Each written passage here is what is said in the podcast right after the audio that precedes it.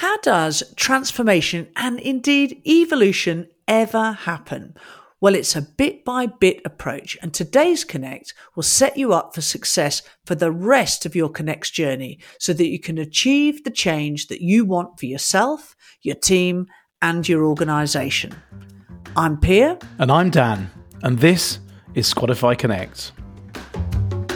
Squadify Connects draw on the latest in behavioral science to deliver small learnings that you can try out and build new habits. But how do you keep the Connects habit? James Clear has a book called Atomic Habits, and in it he tells us that a habit has four parts the cue, the craving, the response, and the reward. You can find out much more about it at www.atomichabits.com. But today we're just going to focus on the cue. Yeah, while we can look at people who have great habits and think they have exceptional discipline, James Clear actually cites research that tells us that most of these people have circumstances that are conducive to maintaining habits.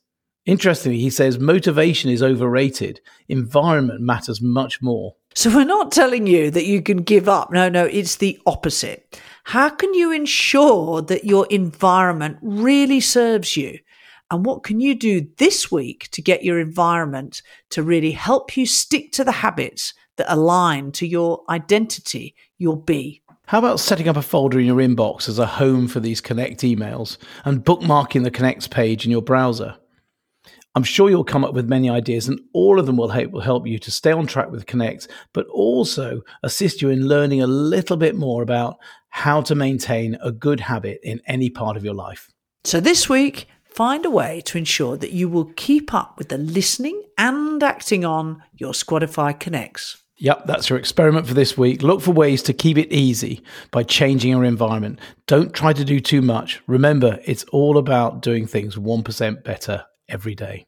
As we always say, remember, small changes over time can have a big impact, particularly clear after this episode. So give it a go and try something new this week. Good luck and see you soon.